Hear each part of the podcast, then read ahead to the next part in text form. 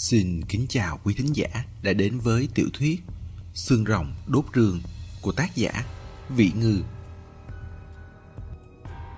Quyển 8, chương 1.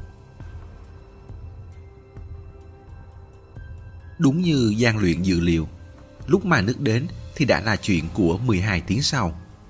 Nhưng 12 tiếng này hắn cũng không hề cảm thấy dài. Ngược lại, thời gian còn vèo vèo trôi qua rất nhanh.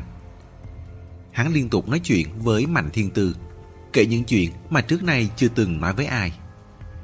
Có rất nhiều chuyện hắn tưởng là mình đã sớm quên mất, không ngờ nói ra rồi lại thao thao bất tuyệt như ở ngày trước mắt. Ví dụ như bánh chiên vừa mới ra nồi còn bóng loáng dầu, nóng đến mức nào, vì hắn từng cầm rồi đi ngay. Ví dụ như báo cũ thực ra không chắn được gió. Hắn từng bọc cho mình 10 lớp báo cũ dưới gầm cầu cũ vào ngày giá rét mà vẫn bị cóng đến muốn thăng thiên. Hắn từng cho rằng khi nhắc lại những chuyện này, hắn nhất định sẽ đà cảm hoặc khổ sở. Không ngờ là không hề, ngược lại còn cảm thấy may mắn. Vậy mà mình lại tích lũy được nhiều quá khứ ly kỳ như thế để kể cho cô nghe. Mạnh Thiên Tư một mực nghe, có lúc cười, có lúc chỉ nắm chặt góc áo hắn hơn. Còn có vài lúc cô cũng muốn nói, dù Giang Luyện không muốn để cô nói cho lắm, nhưng cô vẫn khăng khăng, như là nghe hắn nói nhiều như vậy mà mình lại chẳng nói gì thì không được công bằng lắm vậy. Thế là Giang Luyện đã biết cô không quá muốn sau khi chết thu xương về Tiểu Mông Sơn cho lắm, bởi nơi đó hẻo lánh đến quanh năm suốt tháng không ai tới. Cô mơ ước có thể từ chức ngai vàng quỷ non, bởi từ trước tới nay cô đều cảm thấy ngồi ở vị trí này như mặc lên mình một bộ giáp cứng nhắc, không cách nào tự do tự tại làm chính mình được. Cô còn từng kéo người ta bỏ trốn. Thực ra cô không thích người đó cho lắm, nhưng biết làm sao được, bỏ trốn cần một vai nam chính. Cứ nói liên tục như vậy, có lúc cười, thỉnh thoảng hắn cùng cúi đầu hôn mắt mày, hôn khóe miệng cô, nhẹ nhẹ cọ cằm lên tóc mai cô.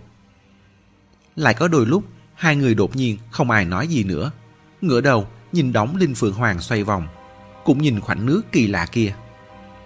Rõ ràng là bị vây khốn trong một không gian nhỏ, sống chết chênh vênh, vậy nhưng tâm trạng lại trải ra vô cùng vô tận, dường như chỉ đang ở trong một đêm trăng sao bình thường, vai kề vai cùng hóng gió, ngắm nhà nhà lên đèn, mây cuộn mây tàn. Khi thế giới rộng lớn, phiền não nhiều bao nhiêu, mà nay trời đất chật hẹp đến tận khuỷu tay thì lại không buồn không lo, cũng vô dục vô cầu. Mạnh Thiên Tư là bị một lực hút khổng lồ hút vào. Theo lời cô, vừa xuống nước đã bị lực hút này mang tới đây. Bằng không, với khả năng bơi lội của cô thì đã sớm bị cá sấu nuốt sống rồi. Lực hút nhanh chóng như vậy, đến mức cá sấu dù đuổi theo sát rạc vẫn không thể đuổi kịp được cô. Giang Luyện thì là dãy dùa không ngừng trong khoảnh nước, như gà con phá vỏ trứng, lại mổ, lại chọc, dùng hết sức lực toàn thân mới có thể đi ra được. Khoảnh nước này là sao? Còn phân biệt đối xử giữa nam và nữ nữa à? Còn nữa, nếu Linh Phượng Hoàng chân chính ở đây thì câu Đoàn Văn Hy lấy Linh Phượng Hoàng tại đây trong lời nhắn của cụ Đoàn phải giải thích thế nào? Thứ bà lấy đi là cái gì? Đối với vấn đề này, hai người có một cuộc tranh luận nho nhỏ. Giang Luyện cho rằng thứ cụ Đoàn lấy đi đại khái là lông chim trĩ. Bà bị lừa, mà dù sao bà cũng bị lừa quen rồi, một lần hai lần, lần nào cũng là thời vận không đủ, đi sai một nước. Mạnh Thiên Tư thì bảo vệ bà cố nhà mình, cảm thấy bà không đến mức coi lông chim trĩ là báu vật. Linh Phượng Hoàng có nhiều chiếc như vậy, có lẽ Đoàn Văn Hy chỉ lấy được một vài chiếc, cũng cho rằng Linh Phượng Hoàng chỉ có tổng cộng 1-2 chiếc như thế. Sau cùng cả hai đều mệt mỏi, mệt thật sự, đã không thể dựa vào tinh thần mà cầm cự được nữa. Giang Luyện trực giác, dù có lấy que diêm chống mi mắt lên thì trong mắt bên trong cũng là trong mắt ngủ. Chỉ có thể ngủ, nhưng không dám đều ngủ, bèn ước hẹn thay phiên ngủ. Em ngủ trước, anh trông cho em. Anh đánh thức em lại trông cho anh. Lúc Mạnh Thiên Tư ngủ, Giang Luyện cầm ngón tay cô, úp lòng bàn tay mình vào lòng bàn tay cô, một mực nghe tiếng cô hít thở, đếm số lần. Mãi đến khi ý thức của mình thật sự ngẩn ngơ thì mới gọi cô dậy. Lúc đến lượt hắn, hắn bảo Mạnh Thiên Tư nhớ đếm số. Đếm tới 100 thì đánh thức hắn. Hắn sợ mình ngủ một hồi cô cũng ngủ mất. Mạnh Thiên Tư bằng lòng hết lời. Nhưng đến lúc thật sự tới 100, cô lại không gọi hắn. Hắn quá mệt mỏi, cô muốn để hắn ngủ thêm lát nữa. Cô sẽ không ngủ mất. Một tay cô đặt tại chỗ chân đau. Lúc tinh thần mơ màng, cô sẽ dùng ngón tay chọc chọc. Vết thương đau đến co giật. Cô lập tức sẽ hết buồn ngủ. Cô không sợ vết thương bị nhiễm trùng, cũng không quan tâm chỗ đó sẽ bị hoại tử. Lúc có người liều chết đối xử tốt với mình mất một miếng thịt cũng có là gì đâu. Nhưng sau đó, Giang Luyện lại tự tỉnh lại, ấn đường nhíu chặt, trong mắt dưới mí mắt chuyển động liên tục rồi chợt mở bừng. Mạnh Thiên Tư bình tĩnh nói, mới đếm tới 50 thôi. Giang Luyện nhìn cô chằm chằm nói, lừa đảo. Hắn nằm mơ, trong mơ cụ nuôi đang cản thi. Một bầy thi thể mênh mông cuồn cuộn, chẳng biết là đến từ đâu, cũng không biết là định đi đâu. Hắn đếm số ở đó, từ 1 đến 100, rồi lại từ 1 đến 100. Đếm một hồi, giật mình kinh hãi, cảm thấy mình vượt quá thời gian rồi. Thế nên, sao cô có thể chỉ mới đếm tới 50 được chứ? Mạnh Thiên Tư cụp mắt, vẻ mặt thiếu đòn, nói, vậy nếu đến tín nhiệm cơ bản nhất hai ta cũng không có, thì chia tay đi. Giang Luyện có phần thụ thương. Anh chỉ ngủ một giấc, vừa tỉnh lại đã bị chia tay rồi. Ngay sau đó hai người cùng phì cười. Hắn vùi mặt vào cổ cô, bên tai bị tóc con của cô cọ ngứa. Đây chính là khoảng thời gian đẹp nhất. Khoảng thời gian đẹp nhất không gì bằng em ồn ào, anh cười vui, không liên quan gì tới người ngoài. Trời lặng gió cũng êm. Sau đó nữa, trong lúc vô tình ngước mắt, hắn chợt thấy trong khoảnh nước kia thò vào một khuôn mặt. Thì ra người khi ở trong khoảnh nước đó, hình thể diện mạo sẽ có chút sai lệch, giống như dùng kính lúp nhìn người vậy. Mắt bị kéo dài, mũi cũng bị bẻ méo. Có người tới rồi. Thần côn trải qua 12 tiếng này đến là ủ rũ, lo được lo mất, nhưng cũng sụp sôi ý chí chiến đấu. Ủ rũ là xấu hổ khi chạm mặt quỷ non, là vẫn luôn cảm thấy ngọn nguồn mọi chuyện là do mình. Nếu không phải trước đó trượt chân rơi xuống thì tất cả đã không xảy ra. Lo được lo mất là lo lắng cho Giang Luyện. Từ lúc hắn xuống nước tới giờ không còn thấy ngoi đầu lên nữa. Tim thần côn như đang ngồi bập bênh. Lúc thì cảm thấy hắn tất nhiên là thành công, lúc lại cảm thấy hắn cũng đã bị ăn mất như Mạnh Thiên Tư rồi.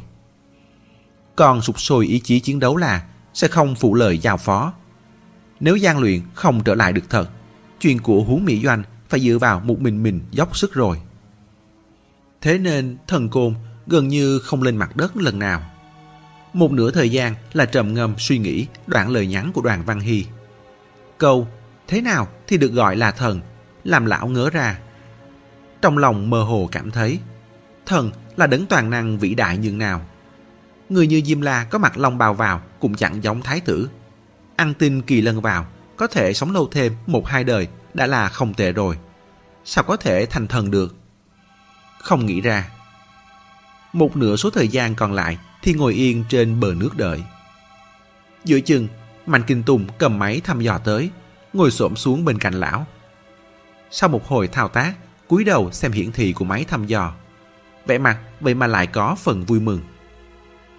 Thần côn liếc nhìn máy thăm dò. Hình hiển thị này không phải là giống y hệt khi trước sao? Bên dưới chỉ có cá sấu, còn cá sấu nằm yên dưới đáy hồ vẫn không động đậy, như là đã chết.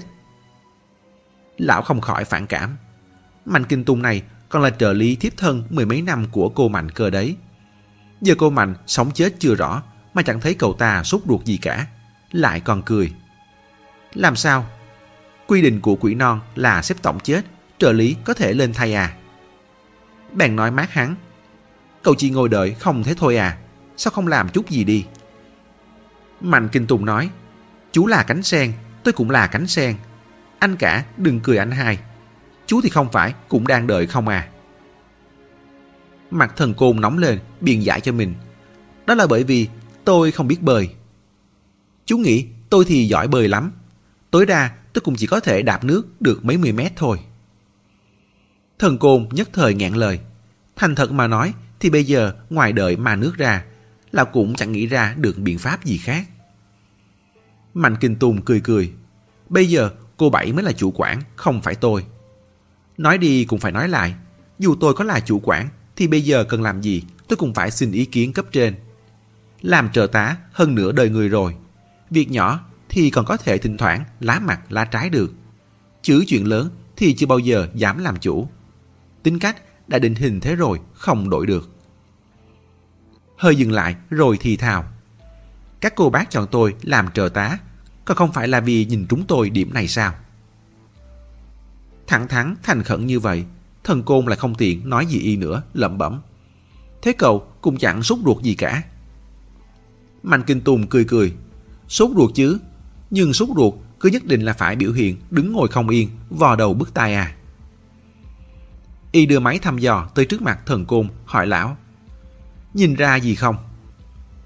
Có thể nhìn ra gì? Thần Côn không hiểu ra sao.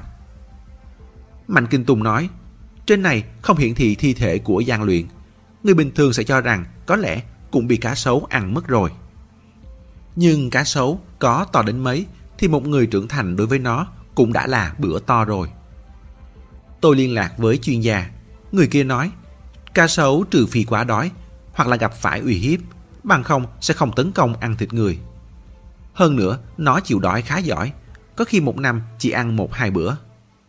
Giả dụ nó đã ăn Thiên Tư thì trong một khoảng thời gian ngắn làm thế nào cũng sẽ không ăn Giang Luyện ngày tiếp được. Nếu Giang Luyện bị cắn chết thì thi thể hoặc là phải nổi lên hoặc là phải chìm dưới nước. Bất kể là khả năng nào thì máy thăm dò cũng đều có thể dò ra được. Nếu dò không ra thì chứng tỏ Giang Luyện đã đoán đúng. Dưới bụng con cá sấu lớn này thực sự có một chỗ kỳ quái mà cậu ta thì đã thuận lợi tới được đó. Thiên Tư hoặc là cũng đang ở đó, hoặc là đang trong bụng cá sấu. Xác suất 50-50. Y vỗ vai Thần Côn. Tôi chọn nghĩ theo hướng tích cực. Tim Thần Côn đập thình thình. Mạnh Kinh Tùng đi lúc nào cũng không biết. Lão không ngờ rằng máy thăm dò không ra lại có thể cho ra bằng chứng người còn bình an thuyết phục nhất. Mà nước chỉ tới có một người, thậm chí còn không thuộc ba họ mà nước. Người này họ Tông, tên là Tông Hàng. Tiễn Quỳnh Hoa nhìn hắn được hồ núi dẫn tới. Ý nghĩ đầu tiên hiện lên trong đầu là có phải nhầm rồi không? Người trong hồ núi đều có một khí chất khác với người thường. Không chỉ hồ núi mà bạn tốt của hồ núi cũng vậy. Nếu là thời cổ đại thì có lẽ đó chính là khí chất giang hồ. Sang đến hiện đại thì khó mà hình dung được, chỉ có thể ngầm cảm nhận vậy thôi. Nhưng Tông Hàng không có. Hắn rất sạch sẽ, bề ngoài trông cũng rất hiền lành. Được nhiều hồ núi vây lấy nhìn như vậy, nét mặt còn hơi ngượng ngùng. Nói là sinh viên đi nhầm bà cũng tin. Đám hồ núi nhìn theo Tông Hàng vào lều, nhao nhao thì thầm to nhỏ. Tỳ Hưu cũng khẽ nói với Lộ Tam Minh. Anh Lộ, trên người này không có mùi cá, không giống như làm nghề đánh cá. Lộ Tam Minh giả bộ già đời. Đi xã giao mà, có thể là đã tắm rửa, sửa soạn rồi thì sao? Tỳ Hưu bừng tỉnh đại ngộ. Tiễn Quỳnh Hoa quan sát Tông Hàng từ trên xuống dưới hồi lâu, trao đổi ánh mắt với Khúc Tiếu mấy lần rồi mới hỏi hắn. Cậu biết phá cá sấu? Tông Hàng đáp, những người khác đều không tiện tới. Điều này là thật, mà nước cho rằng mình làm tai mắt của bài vị ông tổ. Làm gì nói gì cũng đều sẽ bị thứ trong hầm đất trôi nổi biết được. Nên đó giờ vẫn luôn rù rú trong nhà, im lặng như gà. Thậm chí còn không dám chủ động liên hệ với quỷ non, rất sợ để lộ manh mối. Mà quỷ non liên hệ với ma nước thì cũng phải mất rất nhiều công sức quanh co. Có lời không thể nói thẳng, phải vòng vo tìm cách ám chỉ.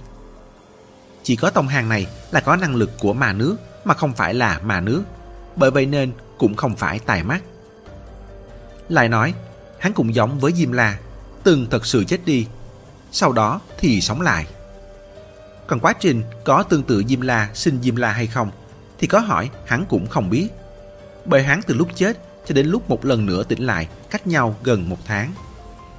Trong khoảng thời gian đó rốt cuộc đã xảy ra chuyện gì thì hắn căn bản là không nói rõ được. Người phụ nữ biết chân tướng, chị gái tên Dịch Tiêu của bạn gái hắn là Dịch Táp thì đã chết từ lâu rồi. Những người khác không tiện tới, chỉ có mỗi người này là dùng được, vậy cũng chỉ có thể dùng hắn thôi. Tiễn Quỳnh Hoa lo lắng xác nhận lại lần nữa, cậu biết phá cá sấu. Tông Hàng nói, họ không dạy cháu được, trước khi tới cháu có dở xem tư liệu của ma nước tự học đôi chút. Mẹ nó, lại còn là học cấp tốc nữa chứ. Tiễn Quỳnh Hoa thật tức hết sức. Nếu cậu không được thì từ lúc còn sớm quay về đi, tôi thấy cậu còn quá trẻ tuổi, không muốn cậu phải uổng mạng ở đây. Tông Hàng mỉm cười. Lúc hắn cười, hai mắt cong cong vô cùng tỏa nắng. Hắn nói, cô yên tâm đi, cháu cảm thấy cháu học được rất tốt. Lại hỏi, nhà cô muốn nó chết hay muốn nó sống? Qua lời Mạnh Kinh Tùng báo cáo, Tiễn Quỳnh Hoa đã biết suy đoán của Giang Luyện có khả năng không sai. Bà nói, thứ nhất, hy vọng cậu có thể dẫn nó rời khỏi, để chúng tôi có thể nhìn được dưới bụng nó rút cuộc là đè giấu cái gì. Thứ hai, nếu nó đã ăn thiên tư thì giết người phải đền mạng. Chúng tôi muốn nó chết. Còn nếu không thì... Cái thứ vóc dáng khổng lồ, lai lịch lại không rõ ràng như vậy, giết đi không lành. Tiễn Quỳnh Hoa nghiêng về ý kiến, lấp đường hầm lại cho nó tự sinh tự diệt hơn. Tông Hàng nghe hiểu ý bà, gật đầu nói, được ạ. Thần Côn nghe thấy ngoài động truyền tới tiếng bước chân, ngẩng đầu lên, trông thấy Tông Hàng đeo một cái túi lớn đi vào. Túi rất nặng, hắn đeo có hơi vất vả, trán lấm tấm mồ hôi, còn giơ tay lên lau mồ hôi. Thấy trong động có người, hắn rất lễ phép gật đầu với Thần Côn, rồi đi thẳng tới bên bờ nước, buông túi xuống, lấy từng món đồ ra. Thần Côn cảm thấy trông hắn rất quen, một lúc sau mới nhớ ra là từng nhìn thấy trong video của mà nước. Lão nhìn không được lại gần, nhìn Tông Hàng lấy đồ ra. Có một chiếc áo da liền thân, không biết là bằng chất liệu gì mà dày cộm, trơn trượt. Có găng tay 5 ngón may liền với ống tay áo, có thể bao kín cả người. Phần đầu nhọn nhọn, hai chân bò chung vào một cái đuôi, mặc vào nhìn giống cá. Còn có một thứ rất kỳ lạ, nhìn chính diện có hình giống chữ cong, là tương tự như chữ Y ngắn viết hoa, trông như một đoạn gậy sắt, hai đầu hàng hai cái đĩa sắt, nhưng nhìn kỹ sẽ nhận ra đó là một cơ quan tinh vi chế tạo bằng thép rồng, bởi bên trên có khóa bấm gồ lên. Thấy Thần Côn hiếu kỳ, Tông Hàng rất có kiên nhẫn giải thích với lão, đây là cái cản cá sấu. Lực tác của cá sấu rất mạnh, cản cá sấu dùng để chống hàm trên, hàm dưới của cá sấu. Cơ quan có thể bắn ra kim tẩm thuốc tê, làm miệng cá sấu tê dại, không có sức cắn táp nữa. Như vậy, người vào bụng cá sấu sẽ không gặp nguy hiểm gì lớn. Bộ đồ là áo cá sấu, bởi axit dạ dày của cá sấu rất mạnh, ở lâu trong đó thậm chí còn có thể ăn mòn làm biến dạng xương người. Bởi vậy nên phải mặc áo cá sấu. Sau khi đi vào, động tác phải mau lẹ, bất kể là mổ bụng hay tiêm thuốc mê động vật cũng phải thật nhanh, lỡ như ngạt thở trong đó thì gây to. Thần Côn nghe mà trợn mắt há hốc, nói cũng lắp bắp, cậu muốn vào bụng nó à? Tông Hàng đáp, đúng vậy, không vào sao phá được chứ. Hơi dừng lại rồi bổ sung, cá sấu bây giờ càng ngày càng nhỏ đi, cháu xem trong ghi chép của ma nước, rất lâu trước đây mới có cá sấu khổng lồ. Da đầu Thần Côn tê rần, cậu không sợ à? Tông Hàng ngạc nhiên, sợ gì ạ? Hắn mặc bộ áo cá sấu vào người. Bên cô Mạnh giúp đỡ cho mà nước cũng chính là đàn cứu Táp Táp. Cháu giúp cô Mạnh cũng là đàn cứu Táp Táp. Cháu cứu Táp Táp thì có gì mà phải sợ? Lúc này Thần Côn mới nhớ ra, bạn gái Dịch Táp của Tông Hàng nghe nói là đã phát bệnh rồi, mà trước cô ấy mọi ma nước phát bệnh đều chết sạch.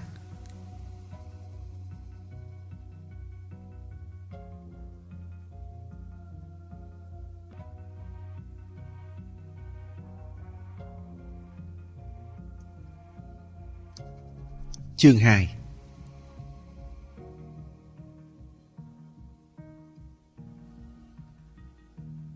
Thần Côn đưa mắt nhìn Tông Hàng vào nước.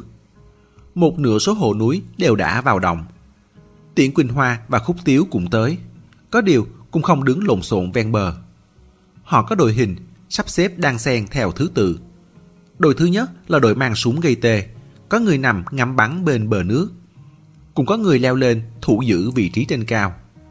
Những người còn lại có người mang súng thật, có người đeo súng phun lửa, còn có người cố gắng kết lưới giăng ven bờ. Tư thế thiên la địa võng này thực sự khiến Thần Côn phải nể phục. Quỷ non đúng là làm đầu chắc đấy, thận trọng từng bước. Nói thế nào nhỉ, thuyền nhỏ dễ quay đầu mà thuyền lớn cũng đích thực là người nhiều sức lớn. Lão Đông thấy Lộ Tam Minh đang trông coi một đống dụng cụ, đoán được là máy thăm dò, cũng tiến lại xem. Trên màn hình có thể trông thấy hai điểm sáng, một điểm nằm yên dưới đáy hồ, một điểm khác đang nhanh chóng tiếp cận tới. Thần Côn chia hình ảnh hiển thị không cặn kẽ, chỉ có thể xem được điểm sáng thôi à, không thể nhìn ra hình người. Lộ Tam Minh phổ cập kiến thức cho lão. Anh Thần, anh phải biết đủ chứ. Tia hồng ngoại suy giảm rất nhanh trong nước. Camera chụp ảnh nhiệt bình thường rất khó quay được thời gian dài dưới nước. Cái này của chúng tôi còn tích hợp chức năng thăm dò sự sống, đã là rất tân tiến rồi. Cũng phải, Thần Côn cảm thấy mình thực sự quá lơ mơ rồi. Trước đây làm gì cũng tay không mà lão cũng chưa ghét bỏ bao giờ. Giờ cho lão hàng cao cấp như vậy, lão lại đi kén cá chọn canh. Lão nín thở chăm chú quan sát. Khoảng cách giữa hai điểm sáng càng lúc càng gần, cuối cùng tụ lại một chỗ. Cũng không biết là đang đánh nhau hay là đứng sóng đôi. Đang nóng ruột ngột ngạt thì Tỳ Hưu bên trên chợt chỉ vào một chỗ trên mặt nước kêu to: "Nhìn kìa, nhìn kìa!" Sóng nước chỗ đó dâng cao, hiển nhiên là do bên dưới đẩy lên. Thần Côn đang nhìn đến hải hùng thì Lộ Tam Minh lại kéo lão: "Di chuyển rồi, di chuyển rồi, nhìn kìa, di chuyển rồi." Cúi đầu nhìn xuống, điểm sáng đó giờ vẫn nằm yên dưới đáy hồ không nhúc nhích gì, quả nhiên đột ngột di chuyển. Những hồ núi bày sẵn thế trận, sẵn sàng đón địch xung quanh, tỏ vẻ đã nghe được đối đáp đầu này. Hoặc ít hoặc nhiều đều thở phào nhẹ nhõm. Còn có người cảm thán: "Chuyện này đúng là nên tìm ma nước tới làm. Dân chuyên vào núi chúng ta sao quản nổi thứ trong nước chứ?" Thần Côn chẳng đoái hoài tới chuyện phù hòa, chỉ không ngừng thay đổi vị trí, muốn nhìn xem có thể thấy được vầng sáng màu sắc khe khẽ xoay vòng không. Không chỉ lão mà đám Tiễn Quỳnh Hoa và Mạnh Kinh Tùng cũng đang nhìn chằm chằm mặt nước. Nhưng có đôi lúc chuyện lại cay cú như thế đấy, càng muốn thấy càng không thấy được. Đúng lúc đó có tiếng nước ào ào rộ lên. Tông Hàng ló đầu ra từ trong hồ, bỏ cái mũ của bộ áo cá sấu xuống vắt ra sau cổ, đưa tay lau nước trên mặt nói lớn: "Tôi nhìn thấy cô Mạnh và bạn cô ấy rồi, đều đang ở dưới đó." Nói xong tăng tốc bơi vào bờ. Ở dưới, Thần Côn mừng rỡ khùng xiết chạy lên đón. Đám Tiễn Quỳnh Hoa cũng túm tụm vây lại. Quá nhiều người chen chúc đứng chật bờ, làm Tông Hàng ở dưới nước không sao lên được. Hắn nổi đứng trong nước, ngửa đầu nhìn họ nói: "Mọi người đừng lo lắng, hai người họ đều không sao, còn vẫy tay với tôi nữa đấy." Khúc Tiếu nghe xong lập tức đỏ hoe mắt. Tiễn Quỳnh Hoa thở phào một hơi, lại có phần không hiểu. Hồ này không có chỗ nào để tháo nước, cũng có nghĩa là không có đường nước nối thông. Vẫy tay là vậy thế nào? Hai đứa chúng nó vẫy tay ở đâu? Tông Hàng nói: "Dưới này có một khoảnh vực." Chương 23 quyển 1 của Ba Đường Luân Hồi có nhắc tới định nghĩa vực này. Có cùng phát âm và ý nghĩa với chữ uyên, ngụ ý nước trong nước. Nghĩa gốc trong văn cổ là vòng xoáy vực nước sâu. Mà tới đây hắn hơi ngượng ngùng. "À, mọi người có thể nhường đường một chút không?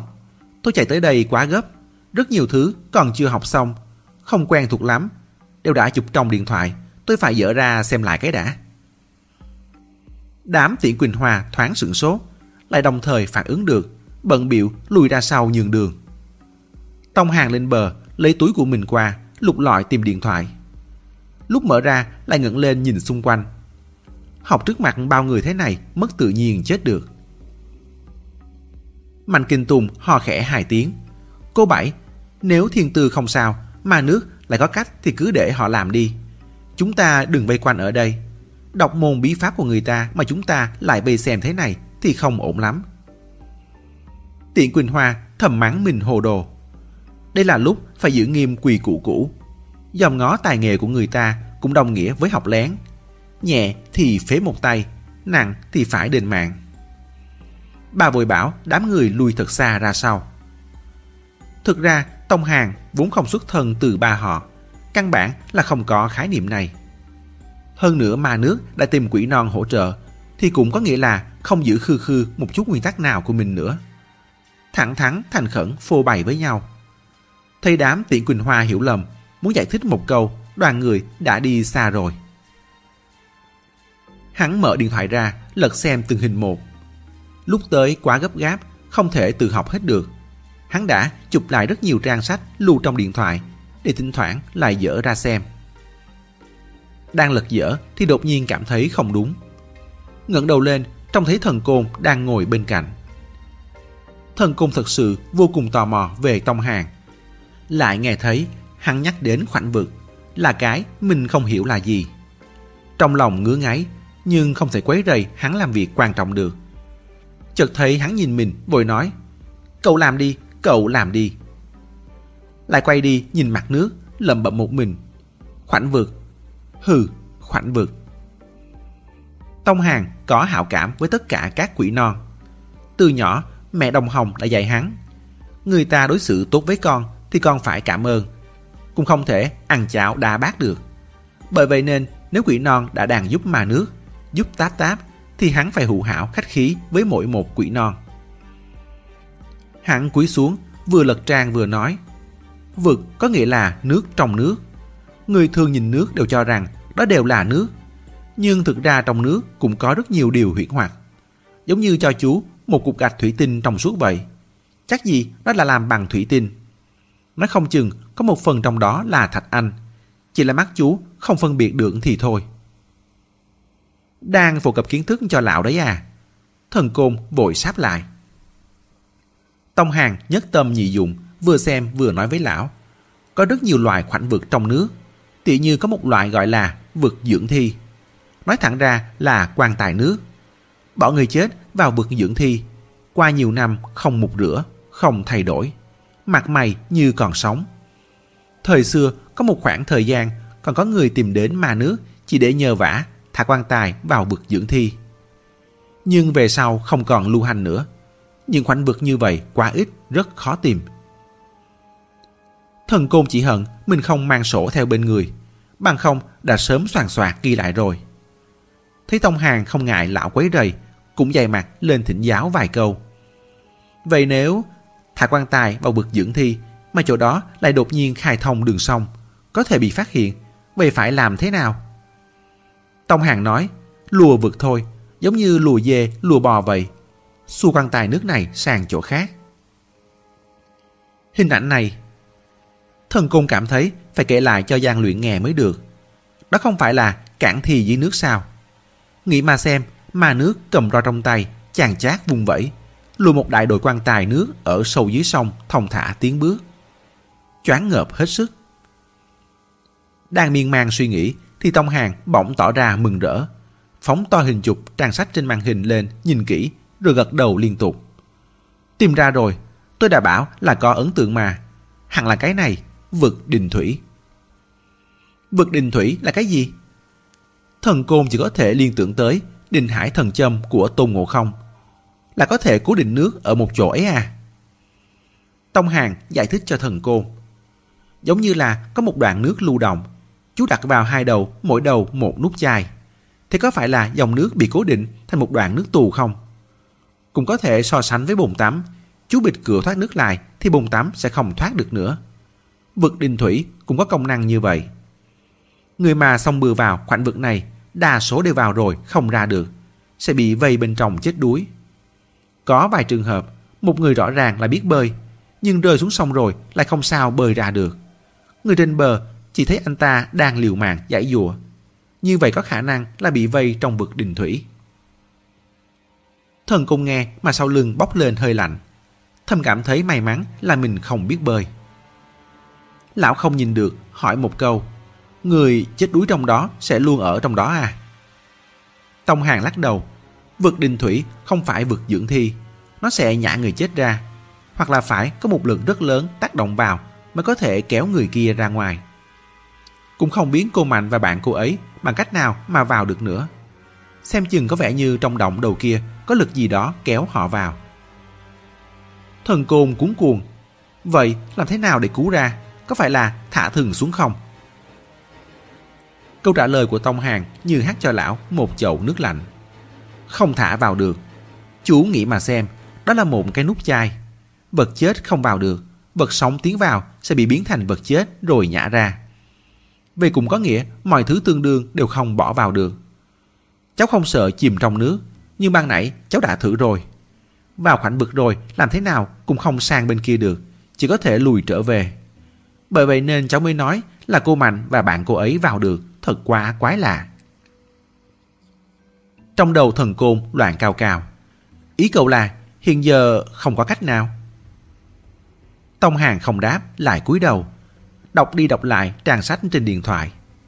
Trước vài trang, sau vài trang, lật tới lật lui lẩm bẩm: sao khoảnh vực lại ở đây nhỉ? Đáng lý là không có mới phải. Trong lòng Thần Côn hoang mang. Vậy đáng lý là ở đâu? Sông lớn đó. Khoảnh vực rất hiếm, chỉ có môi trường rộng lớn mênh mông mới tạo ra khoảnh vực được. Nhất định là bị lùa tới. Trong sát na, Thần Côn bật thốt: ma nước lùa tới. Tông Hàng thuận miệng đáp: có lẽ ngoài ma nước ra thì hình như cũng không ai khác biết lùa. Thần Côn lắp bắp: mà ma nước cũng tham dự vào đây? Tông Hàng nghe không hiểu câu này, thắc mắc ngẩng lên nhìn Thần Côn. Thần Côn không nghĩ tới chuyện giải thích cho hắn, chỉ cảm thấy môi phát khô. Chắc chắn là thế, ma nước cũng tham dự vào đây. Người tộc Sivu đổ đồng lỏng tạo thành nắp đồng đen. Nhà họ Thịnh dùng chuông thu xương lập 3 cổ quan tài. Nhà họ Huống cũng góp mặt. Bằng không, thế hệ sau của nhà họ Huống đã chẳng biết đến bí mật này. Mà ma nước thì lùa vực đình thủy tới. Nó không chừng còn thả cá sấu. Tất cả đều tham dự, cùng biến chỗ này thành một tuyệt địa giấu đồ. Hai người nhìn nhau một lúc. Trong đầu Thần Côn đột nhiên nảy ra một ý nghĩ to gan. Lão hỏi Tông Hàng: sống đi vào, biến thành chết lại nhả ra. Là nhả ra ở đầu này hay nhả ra ở đầu kia? Tông Hàng chưa nghĩ đến vấn đề này, chần chừ một thoáng rồi mới đáp: đều có thể. Giang Luyện còn tưởng là rốt cuộc cũng có người tới, chẳng bao lâu nữa là có thể thoát ra. Mạnh Thiên Tư cũng nghĩ như vậy, còn từng rầu rĩ, cảm thấy nơi này rất tuyệt, đi ra lại phải đối mặt với rất nhiều người, hỗn loạn biết bao. Không ngờ là khuôn mặt người kia chỉ thò xuống xem thử, cười với họ, rồi không thấy xuất hiện nữa. Ý gì vậy? Hai người nhìn nhau, nhất thời đều quên mất đói bụng, quên cả mệt nhọc. Khuôn mặt đó hẳn không phải là hổ núi. Hơn nữa, có thể vào khoảnh nước này mà không hoảng loạn gì, hiển nhiên không phải người thường. Giang Luyện đoán người đó là ma nước. Ma nước tới cũng đã tới rồi, đã gặp mặt họ rồi, chứng tỏ con cá sấu bên trên chắc chắn đã dời đi. Vậy vì sao lại không thuận thế cứu họ lên luôn? Không biết, cũng đoán không ra. Giang Luyện an ủi Mạnh Thiên Tư: không sao đâu, làm việc tốt thường gian nan, có thể họ bị việc khác làm chậm trễ. Mạnh Thiên Tư một tiếng: trước đó cô nghĩ cứu viện sắp tới, bị người ta bắt gặp, cô nằm trong lòng Giang Luyện, cảm thấy hơi ngượng ngùng, bèn gắng gượng ngồi dậy. Vậy mà ngồi một lúc là chẳng thấy có động tĩnh gì, lại ngã về, còn ngủ gật một giấc. Quái thật, lại mơ thấy bị lửa đốt, lửa nóng hừng hực, ngọn lửa làm cô không mở mắt ra nổi. Cô tạ sung hữu đột trong lửa, chợt tìm thấy phương hướng, vội vã lao đi. Nhưng vừa tới gần thì vô thức dừng lại, trong lòng vang lên tiếng nói: đừng đi, nhất định không được đi. Lúc bị Giang Luyện lay tỉnh, đầu cô đẫm mồ hôi, miệng vẫn đang lẩm bẩm: "Đừng đi, đừng đi." Giang Luyện lo lắng nhìn cô. Mạnh Thiên Tư mỉm cười với hắn, định giải thích là mơ thấy ác mộng. Nhưng lời đến cửa miệng, cả người lại đột ngột cứng lại.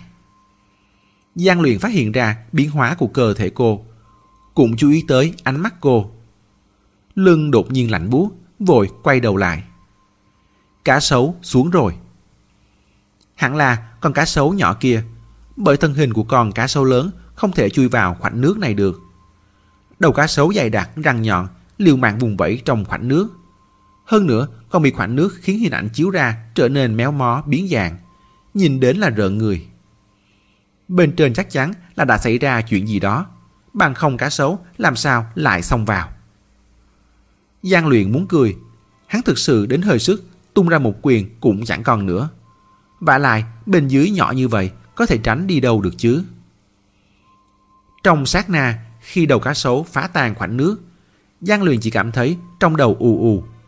Hắn ôm Mạnh Thiên Tư nhỏ giọng nói: "Thiên Tư đừng sợ, kệ thôi." Mạnh Thiên Tư nhắm nghiền hai mắt, cũng ôm lấy hắn, chỉ cúi đầu ừ một tiếng. Sau đó, ngoài mùi tanh hôi ra thì không có động tĩnh gì nữa. Giang Luyện lấy làm lạ, cứng người một lúc rồi quay đầu nhìn lại. Đầu và nửa người cá sấu chui ngược xuống, đong đưa treo đó, đã chết. Trên cổ cá sấu quấn một cái thòng lọng, còn treo một chai thủy tinh. Trong chai có gậy phát sáng chưa dùng bao giờ và một cuộn giấy, nhìn giống chai thư trôi. Giang Luyện buông Mạnh Thiên Tư ra, ra hiệu bảo cô đừng nhúc nhích. Mình thì từ từ đứng dậy, ghé sát lại nhìn. Mạnh Thiên Tư vô cùng căng thẳng, rất sợ cá sấu giả chết hoặc là hồi quang phản chiếu sẽ thình lình táp Giang Luyện một phát. May mà không phải. Giang Luyện đập nát chai thủy tinh, mở cuộn giấy ra, chỉ động lướt một cái đã lập tức đi qua bế cô lên. "Đi thôi Thiên Tư, con cá sấu nhỏ này là sợi dây họ thả xuống cứu chúng ta lên." Lúc đứng dậy không để ý sượt qua đống Linh Phượng Hoàng xoay vòng kia. Những chiếc lông chim này khi trước như nằm trong trạng thái cân bằng kỳ diệu, lơ lửng không rơi, mà nay cân bằng bị phá vỡ. Không biết có phải là chịu tác dụng tĩnh điện, gặp quần áo là dính hay không mà rơi khắp người họ. Giang Luyện không rảnh phủi đi, hắn nhanh chóng cầm một đầu thòng lọng quấn quanh cá sấu nhỏ xuống, buộc vai hông của mình và Mạnh Thiên Tư, rồi bảo cô: "Lấy một hơi thật sâu đi, sắp phải vào nước rồi." Nói đoạn bẻ gậy chiếu sáng, liên tục vẫy với bên trên. Không bao lâu sau, một nguồn lực chợt vọt tới, hai người đồng thời bị kéo lên theo, ra thẳng khỏi khoảnh nước. Vẫn chưa hết, lại tiếp tục xông lên đáy hồ không ngừng nghỉ. Giang Luyện ôm chặt Mạnh Thiên Tư, đưa tay bảo vệ sau gáy cô, lại cố mở mắt ra nhìn, trong lòng kinh hãi không thôi. Hắn không biết có phải là mình nhìn nhầm rồi không. Hai người tất nhiên là được buộc vào cổ cá sấu nhỏ, nhưng đuôi cá sấu nhỏ thì dường như nối với đuôi cá sấu lớn. Bảo sao lúc cá sấu nhỏ chết không rơi thẳng xuống động, đuôi nó còn đang trên mình cá sấu lớn kia mà.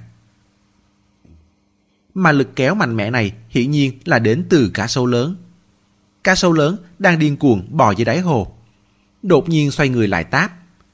Mắt thấy đầu cá sấu lớn ghé sát lại gần, da đầu Giang Luyện tê rần. Lúc chỉ còn cách một khoảng, cá sấu chợt bất động. Hơn nữa, dù có táp tới nơi thì thực ra cũng chẳng sao cả. Giang Luyện thấy rõ miệng cá sấu mở rộng, giữa hàm trên và hàm dưới có thứ gì đó đang chống chặt lấy. Tiếp đó xảy ra một chuyện khiến hắn kinh ngạc. Trong họng cá sấu bò ra một con cá hình dạng quái dị. Con cá này còn có tay, đưa tay lên vén đầu cá ra. Giang Luyện không nín thở nổi nữa, hắn sặc nước. Trong mơ hồ, hắn trông thấy đầu cá vén lên, lộ ra một khuôn mặt trẻ trung tươi cười.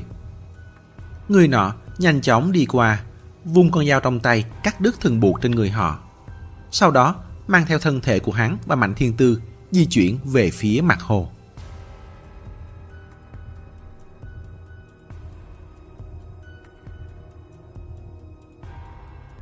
Chương 3. Lên bờ rồi, Giang Luyện ngửa mặt nằm vật trên mặt đất, không phun nước ra được bởi đều đã uống hết vào bụng.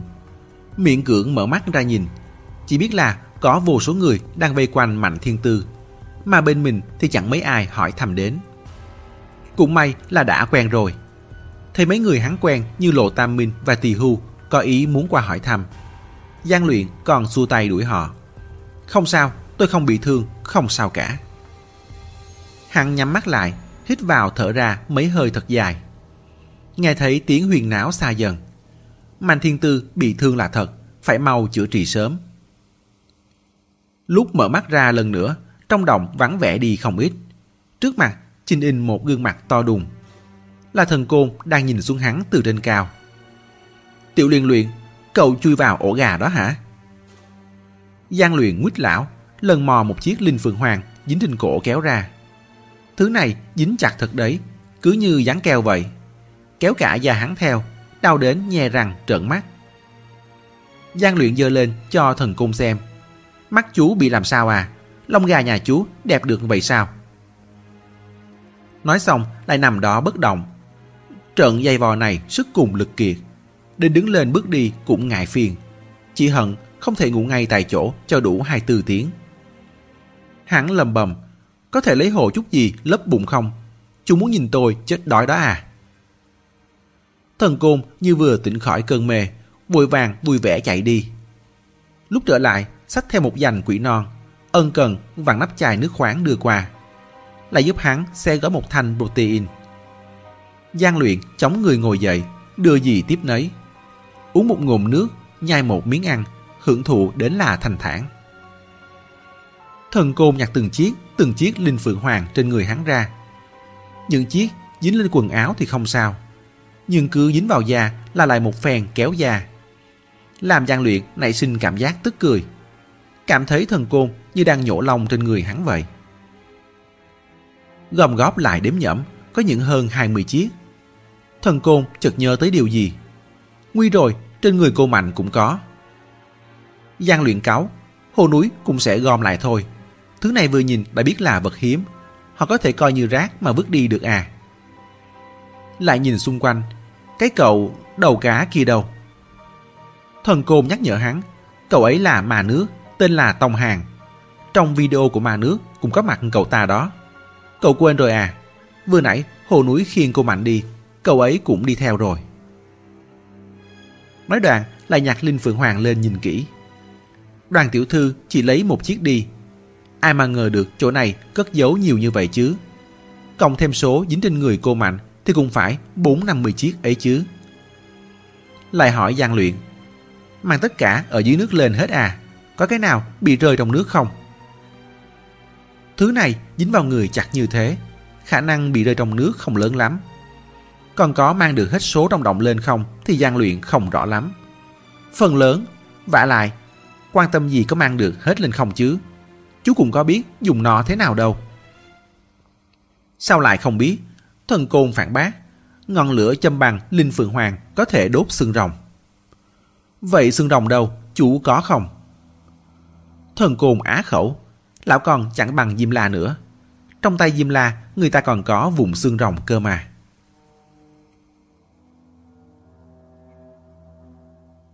Có đồ bỏ bụng, sắc lực cũng khôi phục được ít nhiều.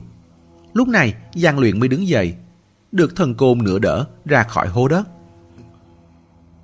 2 ngày nay trời không mưa, bên hố đã dựng rất nhiều lều trướng cao thấp khác nhau. Giang Luyện cũng không biết Mạnh Thiên Tư đã bị khiêng đi đâu. Cũng may thấy Lộ Tam Minh đi ngang qua trước mặt, Giang Luyện vội giữ y lại hỏi thăm về thương thế của Mạnh Thiên Tư. Lộ Tam Minh cũng không quá rõ, nhưng y biết quan sát sắc mặt. Tôi thấy bác sĩ nói rất nhiều với em 6, em 7. Em 6 không khóc, em 7 có vẻ cũng rất yên tâm, hẳn là không có vấn đề gì. Vậy xem ra là không sao. Giang Luyện yên lòng, vỗ vỗ vai Lộ Tam Minh, trong mắt không còn gì khác nữa. Hắn loạng choạng đi vào một căn lều lớn gần nhất. Căn lều này hình như là để chứa đồ, có can dầu, có dây thừng, cũng có gáo chậu. Giang Luyện nhìn trái nhìn phải, đẩy một đống gáo chậu đi, kéo một bó thừng qua làm gối đầu, vừa nằm xuống đã ngủ mất. Giữa chừng có tỉnh lại một lần, cảm thấy như là bị người ta khiêng đi. Cơ thể liên tục lắc lư. Trong mơ màng lại cảm thấy nhận được gối đầu rất mềm, giường đệm cũng rất mềm. Mở mắt ra, trước mặt vậy mà lại là Tiễn Quỳnh Hoa. Hắn muốn ngồi dậy. Tiễn Quỳnh Hoa đưa tay ra cản lại nói: "Cậu ngủ trước đi." Thế là Giang Luyện lại ngủ tiếp. Lúc nhắm mắt có hơi rầu rĩ, nhớ lần trước gặp cô Năm Thù Bích Ảnh cùng ngủ lăn quay chẳng ra thể thống gì. Sao lúc nào hắn cũng để các u mê của Mạnh Thiên Tư nhìn thấy bộ mặt nhếch nhác của mình thế nhỉ? Lúc tỉnh lại lần nữa, phát hiện ra mình đang yên ổn nằm trong một căn lều nhỏ. Bên ngoài có tiếng người huyên náo. Giang Luyện quỳ dậy, kéo khóa kéo lều vải lên. Nhất thời bị ánh sáng làm chói, không mở mắt ra nổi. Thích ứng hồi lâu rồi nhìn lần nữa, không ngờ lại trông thấy một người vác máy quay phim đi qua. "Vải trưởng, tình huống gì đấy?" Giang Luyện ngỡ ra. Cũng may rất nhanh thì nhìn thấy người quen. Thần Côn đang bưng một hộp cơm đi về phía bên này. Nhìn thấy hắn, mặt mày mừng rỡ: "Tiểu Luyện Luyện, cậu dậy rồi. Cậu ngủ cả một ngày rồi đó. Ăn cơm không? Có đùi gà." Giang Luyện ngơ ngác nhận hộp cơm, lại chỉ vào bóng lưng người kia: "Đây là làm gì thế? Quỷ non làm việc còn quay phim tài liệu nữa à?" Thần Côn hứng khởi đáp: "Quay phim đó. Ban nãy tôi còn góp mặt một vài cơ. Lĩnh cơm hộp rồi." Lĩnh cơm hộp là một thuật ngữ trong ngành phim ảnh, xuất xứ từ phim Vua hài kịch của Châu Tinh Trì. Chỉ vai diễn quần chúng, sau khi quay xong có thể lĩnh một suất cơm hộp. Nghĩa rộng, chỉ người đó lập tức sắp chết ngay trong phim rời sơn. Thấy Giang Luyện vẫn chưa hiểu ra sao, Thần Côn chỉ điểm hắn: "Cậu ngốc à, nhiều người mang nhiều vật tư như vậy vào núi, ồ ạt ra quân, không phải là nên có một lý do chính đáng sao?" Lộ Lộ Thông nói: "Dù sao cũng có đầu tư vào phim ảnh, kéo một đoàn làm phim qua đây quay cảnh vài ngày, có giấy phê chuẩn của ban ngành liên quan hẳn hoi, còn vào thôn tuyển vài diễn viên quần chúng nữa, thanh thế được ủng hộ nhiệt liệt lắm." Giang Luyện nhìn xung quanh, lúc này mới phát hiện ra đã không còn ở gần hố đất nữa. Thần Côn đoán được hắn muốn hỏi gì: "Chúng ta rút đi trước rồi, để lại một nửa số người đang chôn quan tài lấp lại đất. Dù sao cũng phải khôi phục sân bãi về nguyên trạng mà." Thì ra là thế. Giang Luyện mở hộp cơm ra, lúc tách đũa dùng một lần ra, chợt nhớ điều gì: "Thiên Tư cũng đang ở đây." Thần Côn ra hiệu về một gian lều lớn phía xa: "Cô ấy giống cậu, cùng ngủ rất lâu mãi mới dậy. Tiểu Hàng Hàng vào nói chuyện với cô ấy rồi." Giang Luyện cau mày nhìn lão: "Chưa đâu đã gọi Tiểu Hàng Hàng rồi. Chú có thành kiến với Thiên Tư đúng không? Quen biết lâu vậy rồi mà chưa thấy chú gọi cô ấy là Tiểu Thiên Thiên, Tiểu Tư Tư gì đó bao giờ." Thần Côn lời ngay lẽ thẳng: "Không phải tôi là bà lớp cánh sen của cô ấy à? Cô ấy là lãnh đạo của tôi. Lãnh đạo sao gọi lung tung được?" Không nhìn ra Thần Côn cũng có giác ngộ kính trọng cấp trên cơ đấy. Giang Luyện cầm đũa lên: "Tiễn Quỳnh Hoa tới thăm tôi." Hắn phải xác nhận xem có phải là mình nằm mơ hay không. Thần Côn gật đầu: "Ừ, em ấy thu xếp ổn thỏa cho cô Mạnh xong thì nói là muốn tìm cậu. Kết quả là thấy cậu đang ôm bát ngủ. Em Tiễn bèn bảo người dời ổ cho cậu." Giang Luyện im lặng và cơm. Hắn vốn hy vọng đó chỉ là một giấc mơ, không phải mơ thì cũng hy vọng tư thế của mình có thể vừa mắt một chút. Hiện giờ xem ra ôm bát chẳng trông cậy được cái gì hết. Hắn đổi chủ đề: "Mấy ngày này chú giao lưu với ma nước không ít nhỉ?" "Đương nhiên rồi." Thần Côn thần bí bí: "Tiểu Luyện Luyện, cậu có biết cách phá khoảnh nước kia chính xác nhất là gì không?" Giang Luyện khừng đũa. Hắn cũng đang định hỏi đây, vì sao lần này nghĩ cách cứu viện lại vất vả đến thế, phải dùng đến cả hai con cá sấu. Thần Côn bắt đầu giảng giải từ vực đình thủy thần kỳ như thế nào, Tiểu Hàng Hàng nói không phá được ra sao. Vào thời khắc mấu chốt, lão đã nhanh trí nghĩ ra cách lợi dụng hai con cá sấu kia thế nào. Kể tới đây có hơi xấu hổ. "Bọn tôi cũng không muốn sát sinh, nhưng thực sự không còn cách nào khác.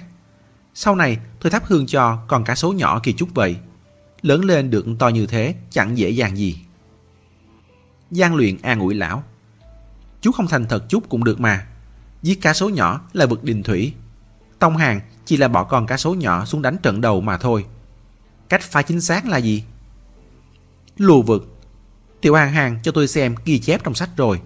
Nói là mà nước, nắm đất trong tay, vung lên thành roi, có thể lùa khoảnh vực di chuyển trong nước. Nắm đất? Giang Luyện thắc mắc. Nắm đất trong tay, vùng trong nước, không phải là rất nhanh đã tản ra mất rồi sao? Sao có thể thành roi được? Thần Côn nói, ban đầu tôi cũng cho là chỉ đất, nhưng sau đó thì nghĩ thông ra rồi.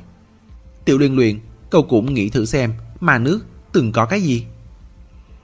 Một ý nghĩ vụt lướt trong đầu Giang Luyện. Hắn bật thốt, tức nhưỡng. Thần Côn chậm rãi gật đầu. Cây món tức nhưỡng này gặp nước tất sinh trưởng. Nghĩ thử thì ma nước chỉ cần nắm một chút trong lòng bàn tay, lúc vung lên sẽ sinh trưởng thành một cây roi dài, kích thích khoảnh vực. Kỳ diệu khó tin, nhưng cũng có thể coi là kỳ quan. Giang Luyện trầm mặc. Rất có khả năng ma nước cũng tham dự thiết lập mắt Phượng Hoàng. Câu đố đó giờ vẫn chiếm cứ trong lòng lại hiện lên nữa rồi. Rốt cuộc những người này muốn làm gì đây? Hắn gửi gắm một nửa hy vọng vào Thần Côn. Chú nhìn thấy Linh Phượng Hoàng, còn tự tay sờ vào, có mơ thấy gì nữa không? Thần Côn lắc đầu. Có điều lúc này lời của Giang Luyện đã nhắc nhở lão. Nhưng trước đó lúc bị vây trong động, tôi đã từng nằm mơ. Lão thuật lại giấc mơ của mình cho Giang Luyện nghe. Hiện trường kiểm rương náo nhiệt cỡ nào, đồ đạc bỏ vào rương kỳ lạ hiếm có ra sao. Có hai người nhỏ giọng thì thầm trong hang động đêm khuya, nhắc tới Linh Phượng Hoàng, trò xương rồng và thợ làm rương. Mình bị người ta mổ ngực phanh bụng một cách khó hiểu, chịu khổ hình moi tim móc ruột. Lúc này Giang Luyện mới ý thức được lượng thông tin giữa mình và Thần Côn mất cân bằng đã lâu. Hắn suy xét chốc lát rồi nói suy luận về tộc thần và tộc người của mình ra cho Thần Côn nghe. Thần Côn nghe mà trố mắt nghẹn lời. Hồi lâu sau vỗ đùi. Tôi đã bảo mà, tên Diêm La này có choàng thêm long bào cũng không giống thái tử. Sao có thể khiến ông ta thành thần được chứ? Đoàn tiểu thư cũng hỏi, thế nào thì được gọi là thần? Lúc đó chắc chắn bà ấy cũng cảm thấy không logic. Giang Luyện gật đầu. Hơn nữa, tôi vẫn cảm thấy nhận thức của tộc thần với thế giới này đã đạt đến một trình độ tương đối. Khoa học kỹ thuật của chúng ta hiện giờ có khả năng vẫn chưa đuổi kịp. Chú nói xem, rối người đất của nữ oa có phải là robot của họ không? Thần Côn không tiêu hóa được thông tin này. Đó không phải là dùng đất nặng thành búp bê sao? Truyền thuyết nữ oa vò đất tạo người đó. Giang Luyện cười. Loài người chúng ta hiện giờ cũng có thể chế tạo ra robot, chỉ có điều trình độ còn bị hạn chế. Nhưng qua mấy chục năm, thậm chí là chỉ mấy năm nữa, nó không chừng đã có thể làm đến đồ đánh tráo được rồi. Tại sao chúng nó lại không thể chứ? E rằng nữ oa tạo người là tạo ra robot trong nhận thức của chúng nó. Không sai, vật liệu chúng ta làm là kim loại, nhưng vật chất vốn không phân địa vị cao thấp.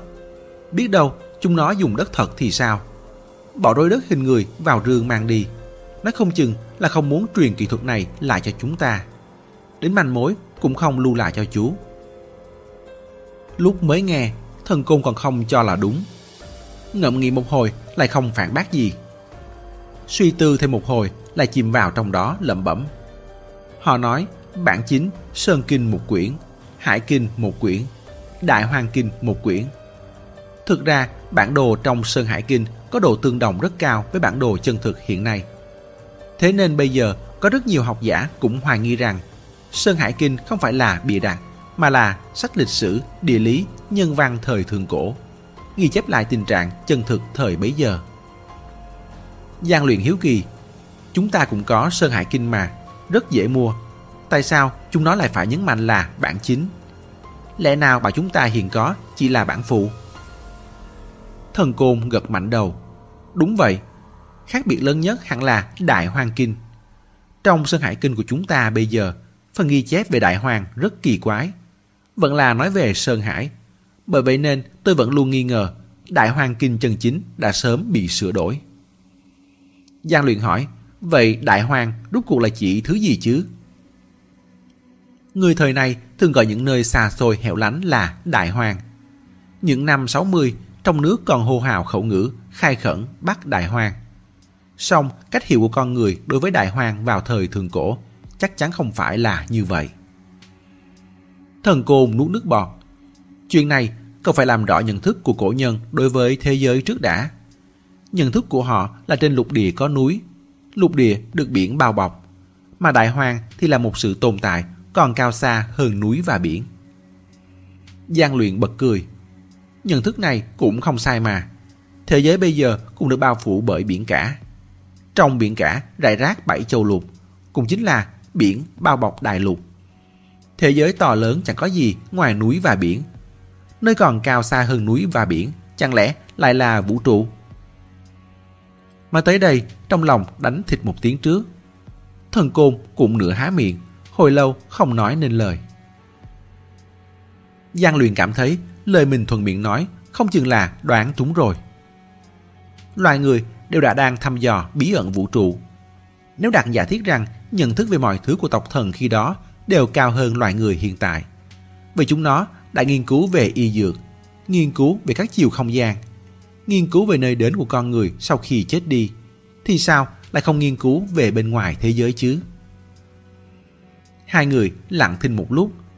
Thần Côn đột nhiên nói, cậu biết không, cổ nhân lý giải bảy thanh hùng giảng là sức mạnh sao trời, cho rằng nguồn sức mạnh đáng sợ này đến từ Bắc Đẩu Thất Tinh, còn từng gọi tác hùng giảng là tinh giảng, tinh quân nữa đấy. Giang Luyện không nói gì. Khởi nguồn của bảy thanh hung giảng là 7 khúc xương thú, cũng từng xuất hiện trong cảnh kiểm kê kia, được bỏ vào cái rương đó. Nếu suy đoán không sai thì thời kỳ tộc thần quả thực xứng đáng với những từ như tráng lệ, huy hoàng. Sự tìm hiểu về non, nước, người, thậm chí là cả thế giới của chúng nó đều đã đạt tới một trình độ tương đối, thực sự khiến người ta phải ngưỡng mộ. Đang nghĩ ngợi thì khoe mắt chợt liếc thấy Tông Hàng đi ra khỏi căn lều lớn kia. Tâm tư Giang Luyện nhất thời chuyển ngoặt từ không gian mênh mông về với vùng vặt thế tục. Tông Hàng đi ra, Thiên Tư hẳn là đang rảnh, hắn có thể đi thăm cô rồi.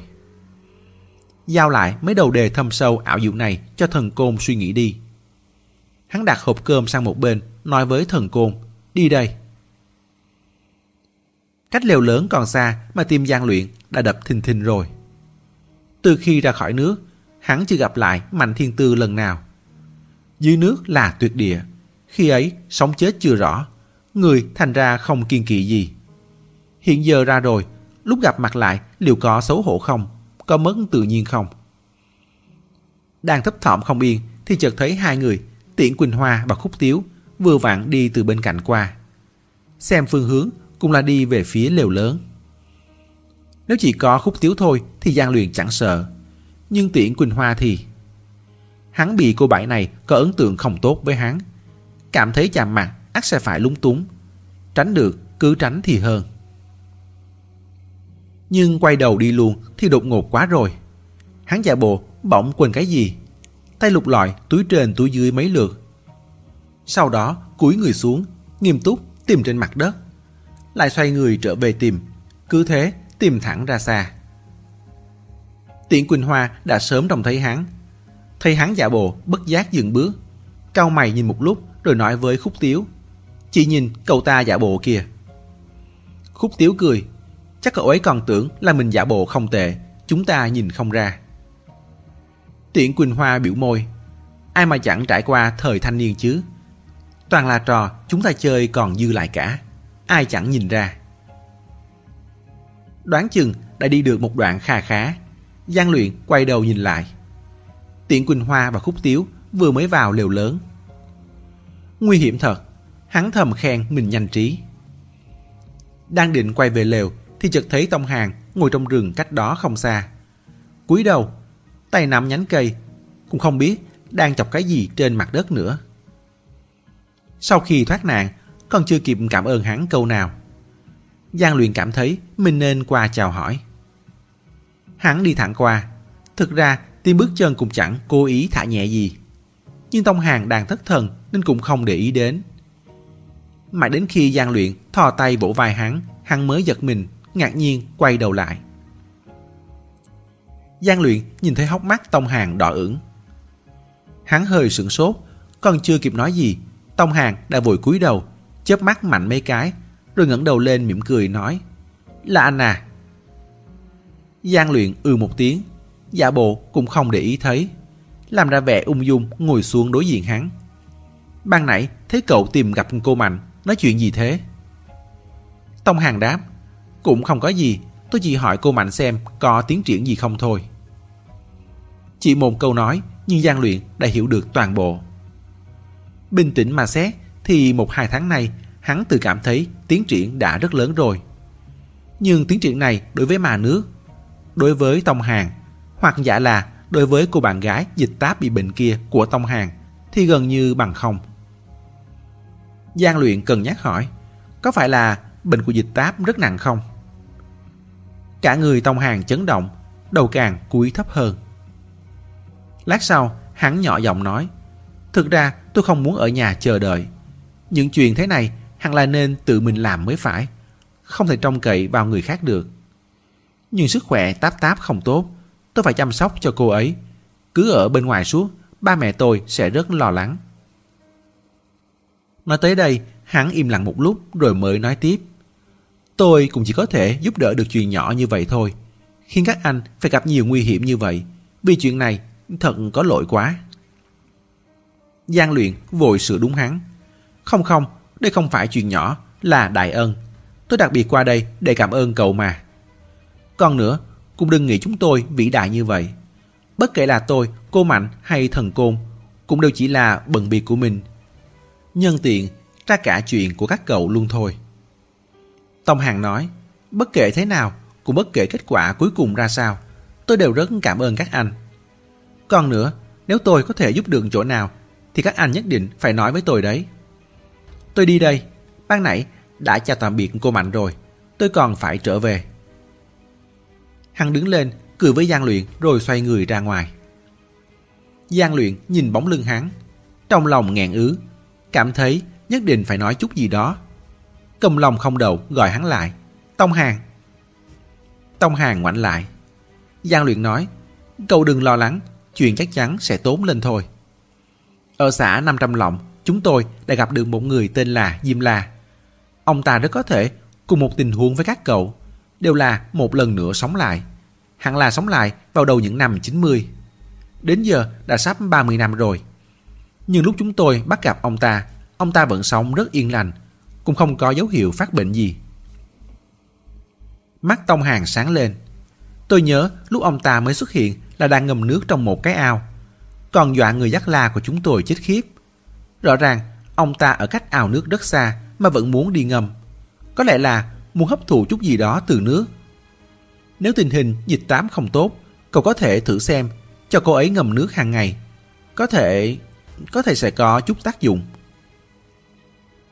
Càng nói về sau, Giang Luyện có phần chột dạ, cảm thấy mình như đang nói nhảm, kiểu như bị ốm uống nhiều nước nóng vậy.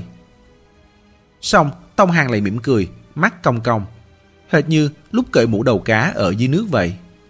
Tựa như bắt được linh đan diệu dược gì, sau đó gật đầu lia lịa nói: "Cảm ơn anh." Kết thúc chương 3. Mời quý thính giả tiếp tục theo dõi chương 4 của quyển 8 trong audio tiếp theo. Để ủng hộ kênh, quý vị có thể để lại bình luận cũng như chia sẻ, hoặc có thể ủng hộ tài chính trực tiếp về các địa chỉ đã được ghi ở phần mô tả.